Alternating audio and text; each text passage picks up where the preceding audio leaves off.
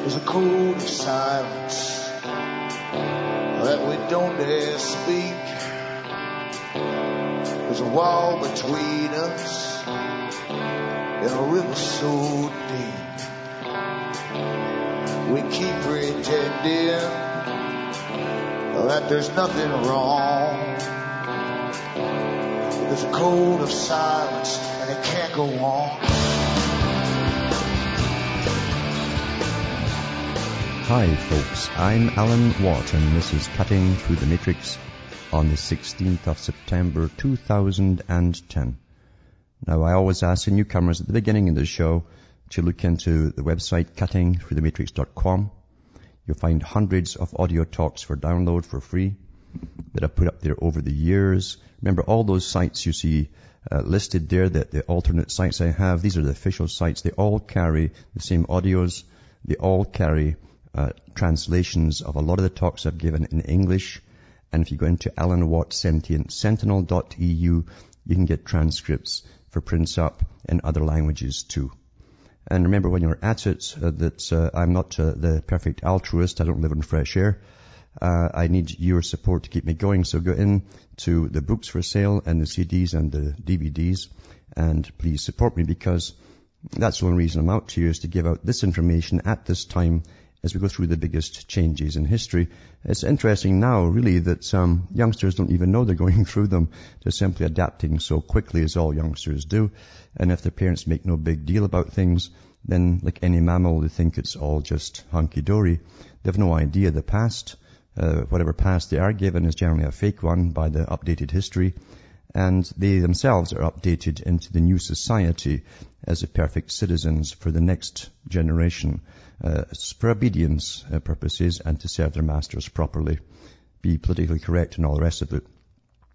That's how, that's really what education is about. We, we, it was taken over an awful long time ago, especially when John Dewey and uh, various other ones were sent across from the Frankfurt School to bring in the new teaching systems to the Western world.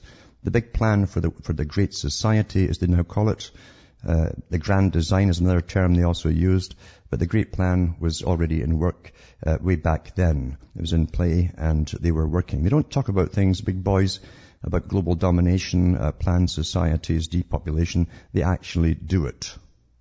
And you can take that to any bank you want because that is the fact. You know, they, they actually do it. Most folk can't believe they'd actually do it because they wouldn't do it themselves personally and that's how they get away with it.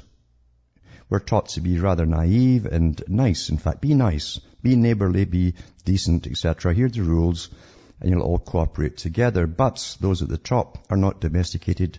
They're not tamed, but they do talk about taming us. Uh, they themselves must remain wild and free for survival purposes since they are guiding the future of the world in their own books such as Charles Galton Darwin. Uh, so they do it. So purchase my books, purchase the DVDs, the discs, and remember from the US to Canada, you can use a personal check. You can also use an international postal money order. You can use cash, uh, PayPal for donation or to purchase. You want to purchase, just send a separate email after the PayPal donation with your name, address, and the order, and I'll get it out to you. Same across the rest of the world. You've also got uh, the addition of Western Union, which is kind of steep. Uh, but you have MoneyGram a bit cheaper, cash, PayPal for donations, or to purchase. It's up to you. Some people still send cash yet. And so far, the banks still accept it. I think we're in the last couple of years where they'll accept foreign currencies in cash, but make use of it while you can. We're all going cashless down the road, and it won't be too far away for the complete surveillance society. You know, Total Information Network, which was set up under the Homeland Security in the US and every other security system across the world means total. Total means everything that you do must be known about by the authorities. Everything you do. No matter how personal or whatever, they want to know. After all, your masters must look after their cattle. You're the herd. They've got to make sure you're healthy in the way that they designed you. Back with more after these messages.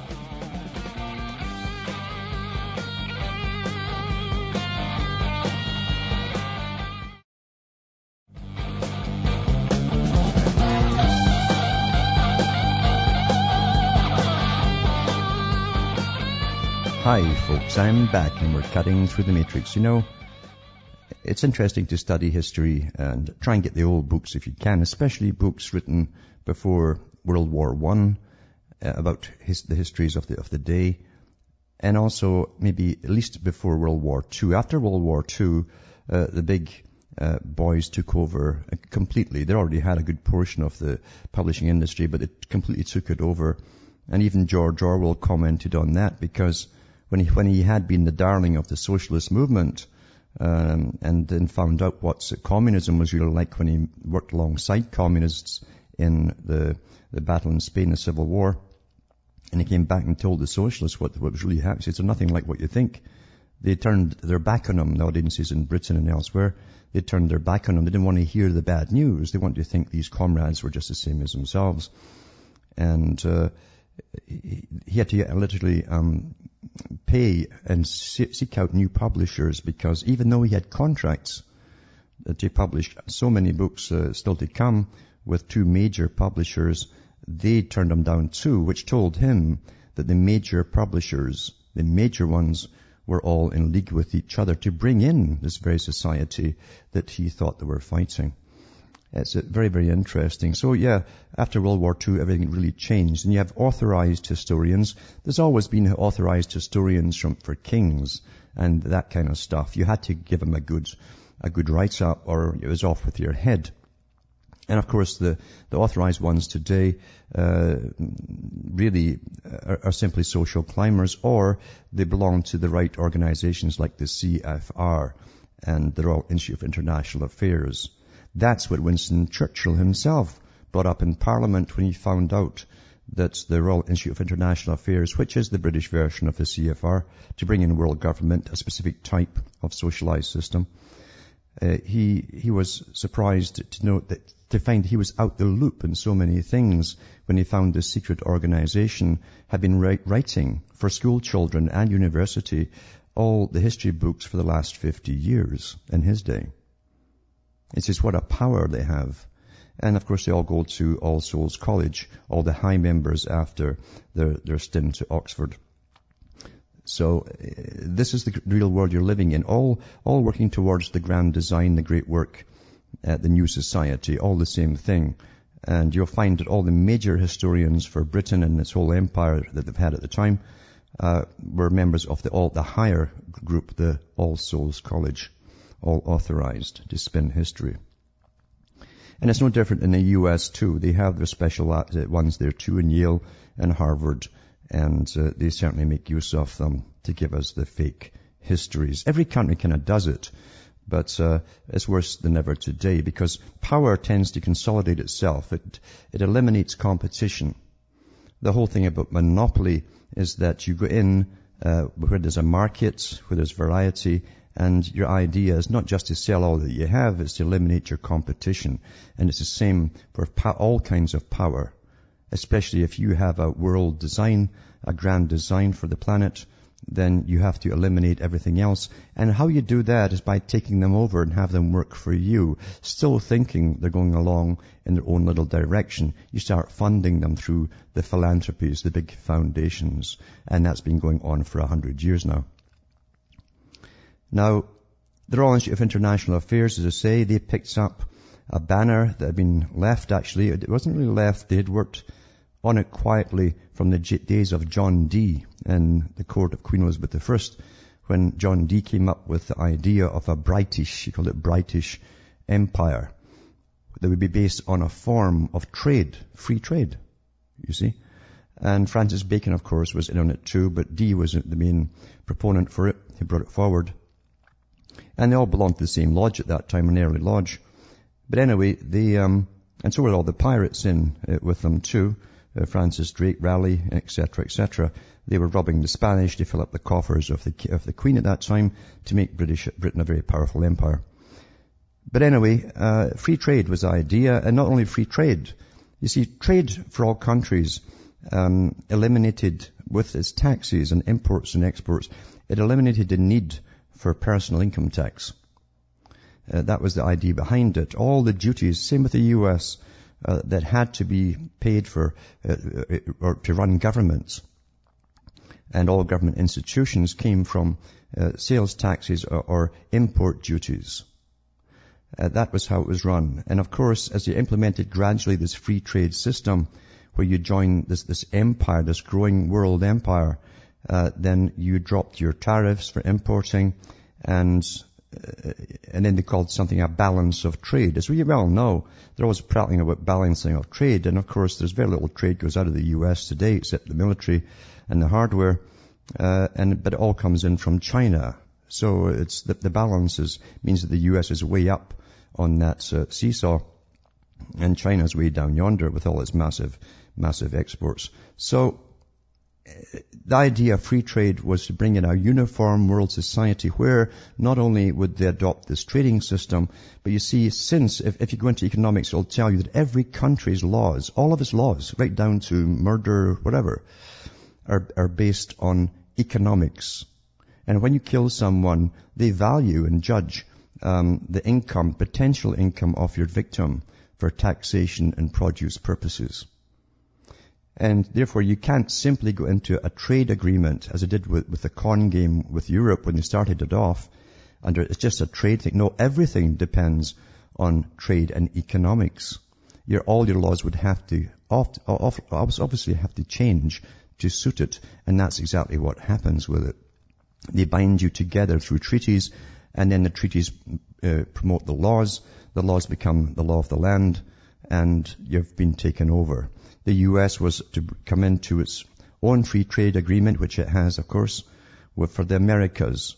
And back, I think, in 1910, a huge building was built in the US for the trade of the Americas and for the, the amalgamation of the Americas. I have it somewhere. I might find the link and put it up. And they've been working on it steadily ever since. And of course, there's no paupers getting in that door. Uh, you have to be very well established and right up there with the big boys. So the idea again was to go through a, a, a trading system, bind countries together who would come into, uh, which means buying off the richer ones in those countries, the more powerful ones, guaranteeing them they'll stay the power or powerful those families, and bringing the people under slavery, a common slavery, common taxation, as they have done in Europe. Now, Karl Marx also brought up this, interestingly enough, before the Royal Institute of International Affairs did. So he took over with the other side of it, the left-wing side, you see.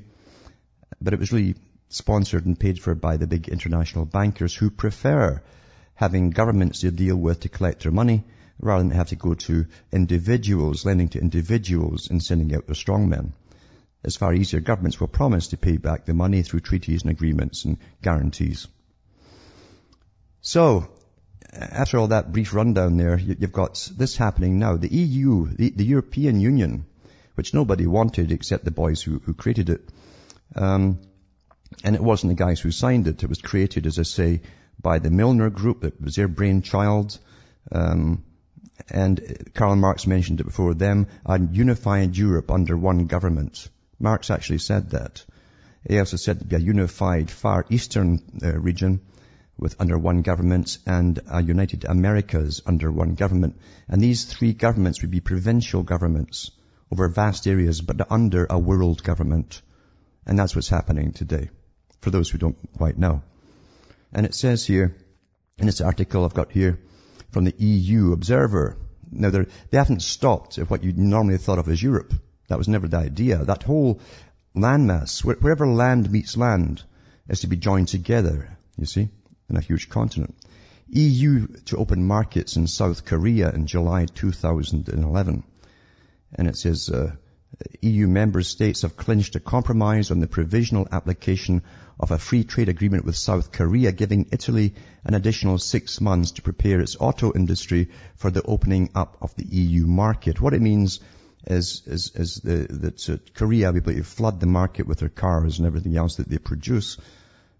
It says it's a very big step in opening markets in Asia for our companies, and this will create, they always give you the same spiel. This will create prosperity and jobs, of course, in Korea, but also in Europe. Well, I don't know how they'll do that in Europe.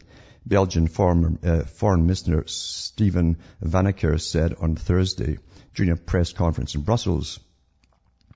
It says European goods will enter the Korean market and vice versa. Um, the EU foreign ministers agreed that the deal should enter into force July the 1st provided that the European Parliament gives its consent to the package, which includes a safeguard clause on protecting vulnerable European companies. The deal described by Mr. Vanackere as the first new, the, here's the key to it. This is a, this is one of their little phrases, you see. Because I told you the European Union was just going to be Europe, right? The first new generation style agreement. Now that they've got uh, all the different treaties behind them and signed and agreed and all the rest of it, like Maastricht Treaty and so on, uh, this is the, the next level up. They don't stop. Remember, it's world government is the idea. The first new generation style agreement and the most ambitious uh, EU trade agreement ever. And to be signed during an EU-South Korean summit in Brussels on 6th of October. The Belgian diplomat added that the Korean side would have preferred an earlier date for entry into the force and described uh, July 2011 outcome as a result of intense negotiations between member states. You're, you're not countries now, you're states, you see and eventually your regions. Italy had in recent days threatened to veto the deal if it struck its original uh, terms or stuck to its original terms of entry into force at the beginning of the year. Under the agreement, here you go, both sides will have to eliminate 98.7% of duties in the industrial and agricultural within the next five years. So guess what happens, folks? This look happened with all the other European countries. Uh, how does government make up for all those lost taxes? Well, bang, income tax boom, through the roof, you see. And everything you purchase, you purchase taxes through the roof. Value added tax, that was also put in there to take over from that loss, you see. Now the music's coming in, but I'll, I'll continue on this when I come back from this break.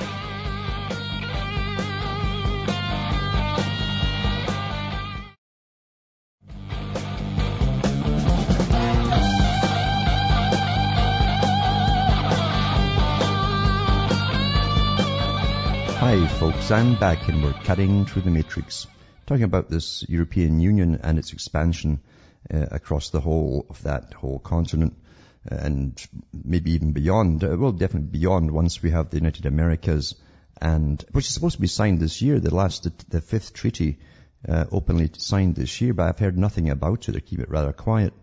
And technically we were completely part of merging uh, with the US and Mexico and maybe even Chile and a few other ones.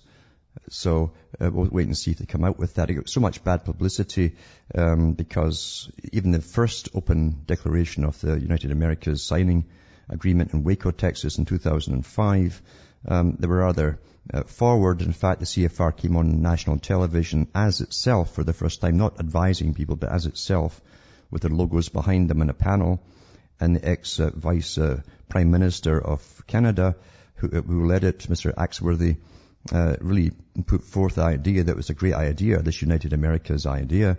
And, um, and then some of the reporters who are also members of the CFR, uh, prattled on about how wonderful it would be and they'd have to compete with the whole of Europe. Therefore, they should unite, etc. All their laws, uh, all their, their governmental systems into one, etc., etc., etc. So they've been kind of quiet about this last uh, signing that they must have done already, I'd imagine, this year. They've already amalgamated the, the secret services and the NSA and the MI, uh, well, the, the Canadian CSIS, they call it Big CIS here, and, um, and the CIA and the FBI. They, they all share the same data banks now, it's open. Um, now, getting back to this article on the EU as they go for South Korea. Uh, so this is quite amazing, isn't it? That uh, now they're into Asia and bringing members in like South Korea. And same idea again, starts off with the free trade and it's also going to do away with a lot of jobs in Europe because they cannot pay the kind of money that they get paid in Korea to their workers. It costs more, therefore you go under. And that's the same scenario we've seen when they signed the deals with China. We saw that all over the world. So it says here, uh, outstanding issues cover a so-called regional clause demanded by the members of the European Parliament, uh, enabling special protection for European firms and regions with high unemployment, for example, and the Parliament's right to initiate an investigation into negative fallout from the trade deal. Of course, that's nonsense anyway. They don't give a darn. They know what the fallout is going to be. But you see, this is the, this is the great plan, the great work, and they've got to risk Russia ahead. So I'll put these links up, remember, at the end of the night at cuttingthroughthematrix.com. And you can, you can see them for yourself. the world's never what it's presented by the general mainstream media. You have to go into the specialized papers and so it's the same as the United Nations. If you want information on the United Nations, you have to download it all in PDF form. That's where they put it. That's where they put the real stuff. Now, here's a, an article here. It's, it's, back from July 2009. It was about the National Security Agency, the NSA, uh, going to add 11,000 workers at Fort Meade. Uh, and of course, it's to bring jobs, I say too. Jobs, jobs, jobs. They're always saying the same thing in prosperity, eh? as, as you spend all your tax money to create a few jobs. It says National Security Agency is planning to double the size of its headquarters at Fort George G. Meade, an expansion slated to bring in more than 11,000 workers to the Anne Arundel country, uh, County military base. So uh, it says here the plans are large enough to rival National Business Park which is a 285 acre private development built by Corporate Office Properties Trust in Annapolis Junction. And for Fort Meade, it will generate nearly twice as many jobs as the Pentagon's much publicized base uh, realignment and closure plan slated to bring an estimated 5,700 workers. So jobs are being created, but it's all spying on you, you see. So I'll put this article up again. It's, it's, a, it's a repeats really but it gives you an idea of long, long-term goals of them. A 20-year plan they've got here. Mean, I love these 20-year plans and 50-year plans. And by that time, of course, you will really have no USA. There'll be no Canada. Um, there'll just be major uh, super cities across the world according to their own military reports from their think tanks, which are in my archive section. Go and look at them. It gives you their, their projections for the next 50 years. So by the time this is all finished, there'll be no USA as you know it.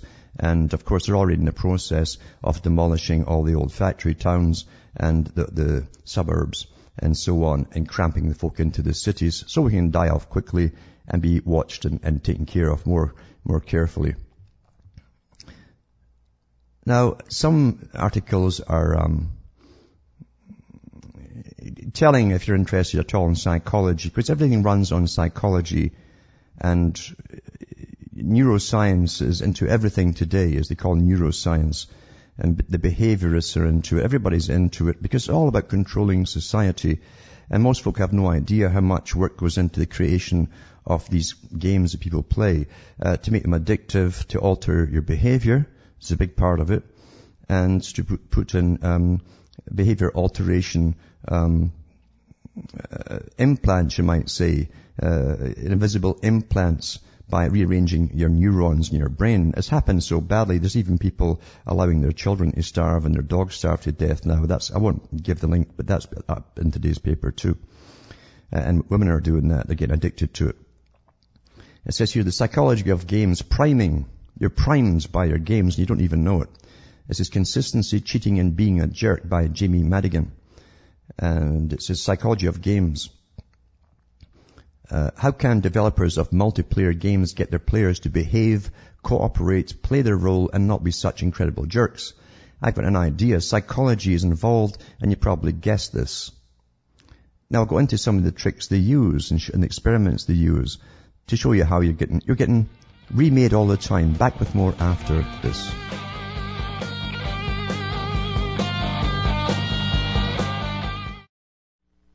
You're listening to the Republic Broadcasting Network because you can handle the truth.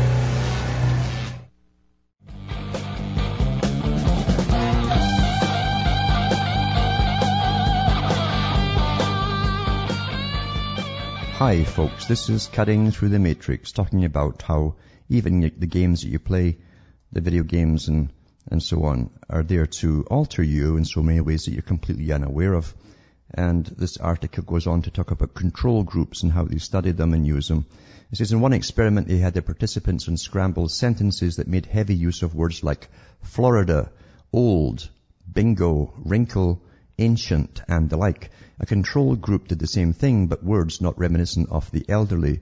But that wasn't the real experiment. The important part of the experiment actually happened after the participants left the lab. Another experimenter sat in the hallway outside and discreetly used a stopwatch to time how long it took participants to walk from one end of the hall to the other. Those who've been working with words related to old people actually walked significantly slower. You know, like an old guy, it says, than those who had worked with other words. So Bargh, Chen, and Burrows, these three characters, experimenters, also did another experiment where some people unscrambled sentences with words related to rudeness, such as bold, bother, brazen, and some worked with the words indicating politeness, such as patiently, courteous, unobtrusively. All subjects then walked in on a scene where they had to interpret or interrupt a conversation to get some needed information. Those in the polite condition waited 9.3 minutes on average. Those in the rude condition jumped in just after 5.5 minutes on average. So it shows you how you're being programmed all the time. You know why the big boys laugh at the general public? It's because they've got the best experts with the masses of data constantly experimenting on us and knowing they can get exactly what they want from us. We will behave the way they want us to behave. It's important though we, will, we like what they do to us. They give us the cell phones, they give us games, they give us uh, all, all, this kind of stuff, and, and then they know by what they're built into them, by their little trigger words and so on, how we will then behave and work it into the culture. That's how you create culture. You make sure you, that you are in charge of creation of culture. You can't let it come from the grassroots. Then you lose control. It's always been that way. Plato talked about it. These are examples of what psychologists call priming, which is basically getting people in a particular state of mind or getting them to think about what you want them to do. They use it in advertising too. They use it in elections and campaigns. It's a staple of advertising and surprisingly easy to do. I've been thinking for a while that game developers should take better advantage of it. What if, example, certain words or phrases were thrown around on loading screens between levels or in the matchmaking lobby for a multiplayer shooter would simply, was simply showing words like sportsmanship or communication or fairness prime people to behave themselves during games. If you didn't want to be that transparent, you could include little stories, vignettes, or even comics or movies that included those words or illustrations of them. Or maybe you could use real data like the number of heals provided by players in the previous game or awards for best defense. So this is a book site, which I won't get because it's very basic. It says uh, predictably irrational is the name of the book. Behavioral economist Dan Ariely uh, suggests some even better ways of making this kind of thing work. He describes some experiments that he, Nina Mazar, and On Amir did when they were when they asked students at MIT. Now MIT is a big place where they, they do most of the experimentation for uh, the American public, and it's eventually used in all of the American public to solve as many math problems as they could fix in a, in a fixed time. So it says everyone was entered into a lottery where the winner would receive $10 for each correctly solved problem. So there's your bait, you see. That was give you an enticement. So there was an incentive to answer lots of problems. Some subjects were given a chance to cheat at the task by self-reporting the number of problems solved. And some couldn't cheat because a research assistant graded their answers. But let's back it up a bit. Some subjects in the cheating is possible condition were asked to write down the Ten Commandments before starting the math problems. And others were asked to write, uh, not asked to write anything. Relative to those who didn't have the opportunity to cheat, those who did and those who did not write down the Ten Commandments supposedly answered 33% more questions, a clear indication of cheating since that's the way more than could be expected by chance alone. So those who are given a moral guideline, even temporarily, um, cheated, you see. But what about those who had the chance to cheat but were asked to write things like thou shalt not lie and thou shalt not steal? They didn't cheat at all. They answered exactly as many questions on average as the people who didn't even have a chance to cheat. In a following up study, the same researchers replicated these results by omitting the Ten Commandments and having students acknowledge understanding that their actions were subject to the MIT honor code, which ironically was a lie. There was no such official code. It seems that the Ten Commandments or a reference to an honor code was enough to prime people for behaving themselves. But I think the study also tapped what's called the consistency bias. This is where we tend to behave in ways that are consistent with our stated intentions, especially if stated publicly. You understand that, that all your cultures, likes, dislikes, your political correctness, whatever it happens to be at the time, all the morals are given to you and you don't even know what's happening to you. Because this stuff is used all over the media. It's used, embedded in all movies that you're watching and enjoying to make sure that you behave the way they want you to behave. And that could be any way they want, incredibly promiscuous and, and um, cruel at times or whatever. Or they can do it the opposite way if they wanted it to and have you uh, very congenial towards each other and polite and uh, etc. You see. But you see, when you bring it down to the degenerate state of society, uh, then you're very easy to control because they always scream crime is out of hand, everyone's a criminal, we've got to observe everyone and watch you all.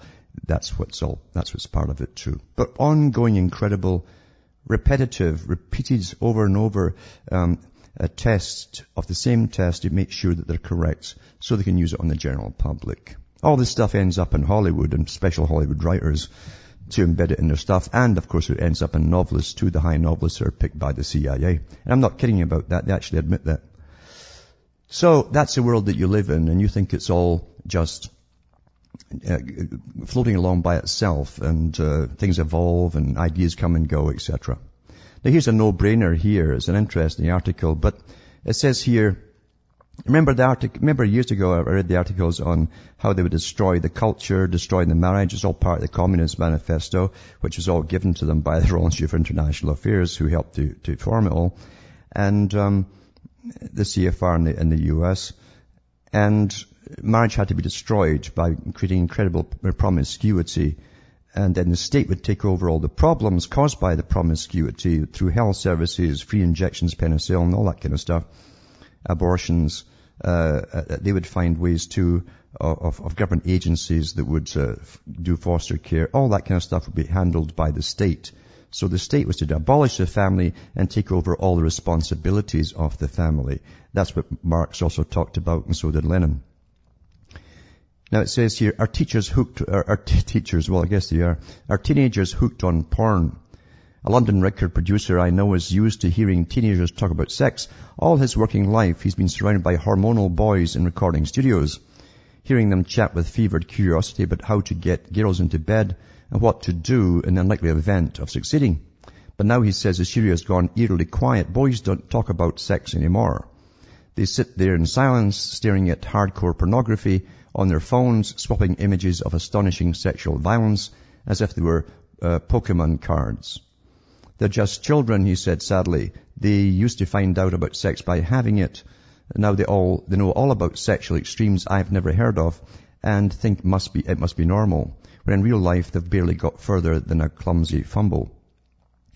Concern about the sexualization of children has been widespread in recent months but directed at the mainstream media. A Home Office, as the British government's report earlier this year, called for the labelling of airbrushed ads, a 9pm watershed for raunchy music videos, and a ban on the sale of boys' magazines to under 16s. Uh, says we're certainly right, experts say, to worry about sexualized images in ads and on TV. Now, it's utter rubbish, this whole article, because, you see, that was always the agenda. They've been doing this for years. You know, a generation's grown up with it. But it's a bit like fretting about children eating um, artificial additives when they're already smoking crack cocaine. It says here, if your partner's over 40, his sexual development was probably inspired by the underwear pages of a, of a Kay's catalogue. I don't know what that is. Just 10 years ago, most teenagers might have seen only soft porn magazines such as Playboy. It's amazing how they're going about soft porn, you know, they try to legitimize it by putting in some uh, uh, interviews of famous people to get to, to look at the porn. Yet today's children are just a click away from a world of scat babies, which are women covered in excrement, and bukkake, which are women weeping in distress while seven, several men ejaculate over their faces, or websites offering an entire menu of rape scenes from incest to rape virgins. That, I mean, what do you think MuchMusic's all about in music television? Look at the 14 year old girls and how they're dressed. They're, they're trying to dance like, like strippers. You know. That's all intentional. We, we get the culture that's projected to us. The average child sees their first porn by the age of just 11. Between 60 and 90% of under 16s have viewed hardcore online uh, pornography, and the single largest group of internet porn consumers is reported to be children aged 12 to 17. So then they go on and on and on about what's happened, and you know, it's not even a woe is me thing. It's more of an interest thing. It's for them, because they're studying it, of course. So think of something about what's, what's this doing to boys and girls' sexual development. Um, Uh, what can we do about it? And if the answer is nothing, what kind of intimate relationships will our children be capable of forming when they mature into adults? Well, here was the whole key of it. If you go back into Darwin's time, and the guys who took over, and that was Sir Thomas Huxley as a champion of Darwinism, and then they started the Red, one of the, the schools, the Red Tie School. H.G. Wells went to it as a propagandist for them, started the Fabian Society, and through novels and, and various other non-fictional works, they would um, promote the idea of sex, uh, which was uh, decoupled from emotional ties. That was the whole object of it, which has been awfully successful today. There's no emotional bonding. No emotional bonding. There's no point in, in uh, staying with someone and having children. You see? And then governments have everyone split up. There's nothing to stand up and fight for if you don't have a family. People don't do it. They won't stand up for anything. Anyway, there's on the impact of porn on boys, according to Dr. Thaddeus Birchard, um, who's a therapist, is particularly profound. They tend to create their sexual templates by images either in the mind or on the page, he says. These pictures become watermarked onto the fabric of each individual's sexually, sexual rep- repertory. And then they go into all the different things they're doing now that they think is all normal because they see it in porn films. And that they find normal sex as boring and etc., etc., etc. All the deviant sex is now pushed as normal, all comes from porn. I, mean, I don't know if you know that an awful lot of the porn industry is based in Hollywood and the guys who work in Hollywood use all the equipment and the settings and so on after they made movies to make the porn movies. It's always been that way. So it says that um, it says uh, they found that one in three girls aged 13 to 17 had been subjected to unwarranted sexual acts by their partner, and one in four to partner violence.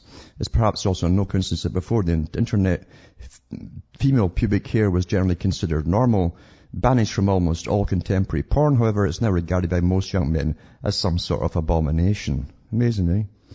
And it's not only the sexual norms the boys that are being reset. The Portman Clinic in London, which treats sexual disorders, has noticed a dramatic increase in referrals of young girls using the internet to become amateur porn stars. sexual, striking sexual poses, these girls can appear deceptively precocious. In reality, said Samson, they haven't a clue what they're doing. If those girls could see the fat middle-aged men walking, uh, oh, he actually uses a different word actually, uh, it actually means masturbating uh, over them, they would be appalled. She says their fantasy is that they're on the red carpet or a movie star.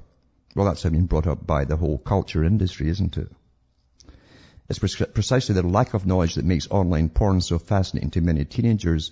A recent survey found that 54% of boys found porn really inspiring in terms of sexual performance, but it's this tendency to equate porn with some sort of sexual training manual that worries many therapists the most. So the children get all their information from these sites, but they're also helped along at school, as you know, because they wanted to have communal masturbation in schools through UNESCO, uh, the United Nations there. That's what they wanted to teach through your schools. And that will come. It's, very, it's, it's going to be there very shortly, actually. It's only one step from talking about it uh, and repetition of it in this classroom to actually doing it.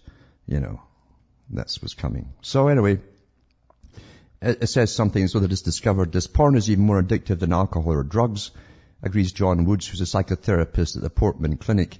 And like any addiction, the user's tolerance threshold quickly rises. It's too early for us to have solid empirical data on how exposure to online pornography will affect adult relationships of today's teenagers. Well, they'd have to go up to the bigger boys above them to find out who did it probably about 80 years ago. He says, even if most of them won't grow up to become addicts, experts' predictions for their adult sex lives are troubling. Girls are in an impossible position. That's a little pun, of course. You can tell that. Girls are in an impossible position, says Woods.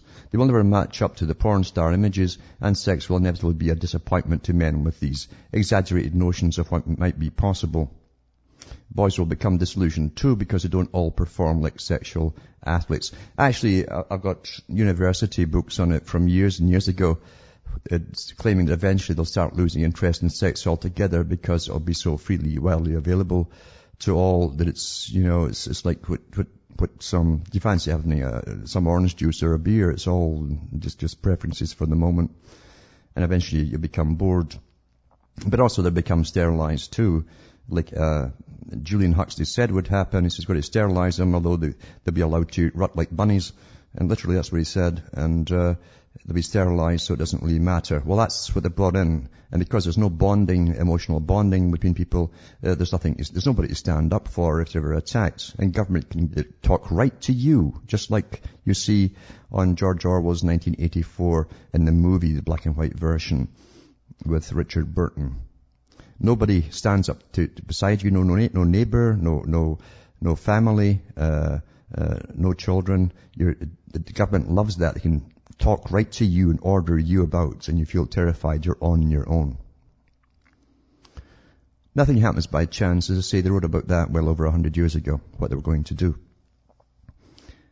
And finally, you've got the corn industry. It got a bad name. You remember too, aspartame, of course, Mr. Rumsfeld's uh, beautiful thing that he flogged and got the, got the governments to pass as a, as a sweetener and it was killing folk with cancer. Then they changed its name to make it more palatable for a while until we got caught onto that too.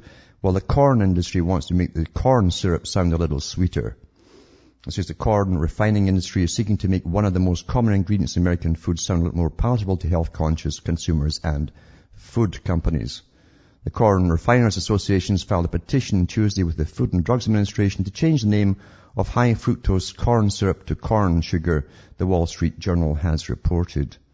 Petition is the latest step from the corn industry to raise the notion, to erase the notion, you know, among some consumers that high fructose corn syrup isn't as natural as sugar. Well, it's in, but we hope, now listen to this, we hope to erase consumer confusion, you know.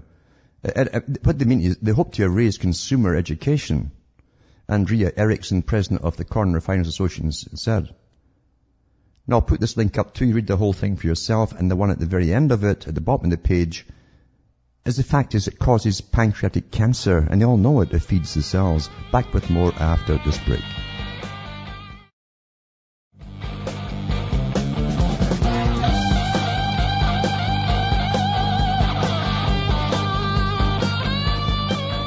Hi folks, I'm back and we're cutting through the matrix. And there's a caller there, uh, Jason from Florida. Are you there, Jason? Yeah, I'm here. I, I just want to read a short article on uh, aerial spraying. Yep. That you know we've been you heard about in the local news. Uh, this is from the TC Palm. The Palm Beach County Division of Mosquito Control will be doing aerial spraying beginning at Sunday sundown on Thursday evening, weather permitting. The planned coverage area, approximately 268,000 acres, will target populated areas west of Military Trail from Jupiter to Boca Raton and out to the Ever, Everglades communities. The aircraft uses a Huey helicopter. Aerial spraying is necessary to control mosquito population that has increased during the recent rains, officials said in a news release to further help control mosquitoes. Residents are asked to drain or minim- minimalize standing water on their properties. Now, I've been here in uh, Palm Beach County for a while, and they always have this uh, expert from the uh, Center of Disease Control come on saying, "Oh, you know, spraying is necessary. You know, it's Mm-hmm. okay if you see these sprays up on the skies here. You know, they're spraying for mosquitoes. Yeah. So here's just you know the people being, you know, ex- acceptance of the spraying that's going on over our head every day. Yeah, you've been trained to it. But do they actually tell you what chemicals they're using? No, they don't. They don't tell at all. But they'll just have the expert on. You know that The expert, yep. we're all trained to listen to the expert here. To Mm-hmm. listen to uh, you know what he says is is gold. You know. That's right. They did the same thing with California over the, uh, the claiming that so there was a, a moth there eating all the fruit trees, so they were going to spray all the, the cities. I mean, And and I, I mean this was this has been going on longer than a month. I've been seeing on the local news here, you know, the CDC coming on talking about spraying for mosquitoes. And believe me, I get eaten by mosquitoes all the time. Yeah. And there's nothing but more than more than the normal mosquitoes here. yes. Yeah. It's amazing too. That area has been a great testing ground for them. I read, I read articles last week where they, where they uh, actually released uh, mosquitoes with dengue fever years ago. Yep, the dengue fever they're hyping up. Yeah. That's right. And that's their excuse for using it. So they create the disease, put it out there, but then they'd use something else on the public and study you as you get sick. And also, I like to talk about a little bit of predictive programming. Mhm. Now, uh, you've talked about uh, articles of how they're bulldozing homes in Detroit, Yeah. Detroit, Michigan. And I saw this movie called uh, RoboCop 3, right? And Uh-huh. and this was back in like 1993, I think the movie came out. And they're bulldozing homes in Detroit, and they're displacing all these people and killing them off. You Mm-hmm. know, I mean that that, that mo- movie's a, you know, maybe something funny for your listeners to watch. Yes. Yeah. It's a complete. Well, they've had mainstream documentaries out in Canada from the 90s with uh, that wonderful man, David Suzuki, who, uh, uh, who likened the people to maggots, that's what he called us. And, uh, he's a great spokesman for the United Nations and so on. But he, uh, he was doing a series on television of uh, the coming uh, greater cities as they bring in the populations to, and try to make it more habitable for them by putting a little bit of green here and there. Uh, but eventually it was to eradicate the, the urbanization areas, knock them down, and as you say, but that is the agenda. That's also in the agenda of the Army's uh, manual for the next, uh, the 50-year projection. That is the, the creation of super cities, eradication of rural areas altogether. You're Yeah, I'd just like to say a hi to all the alphabet soup agencies listening in and everything. There's lots of them. Yeah. yeah. Yep, yep. And uh, you know, I mean, basically you gotta go out in the poorer areas and you know basically spread knowledge to the poorer areas. That's what I think. There's, there's more thought happening in the countryside, there's no doubt about it. But from Hamish myself from Ontario, Canada, it's good night to me. Your God or your gods go with you.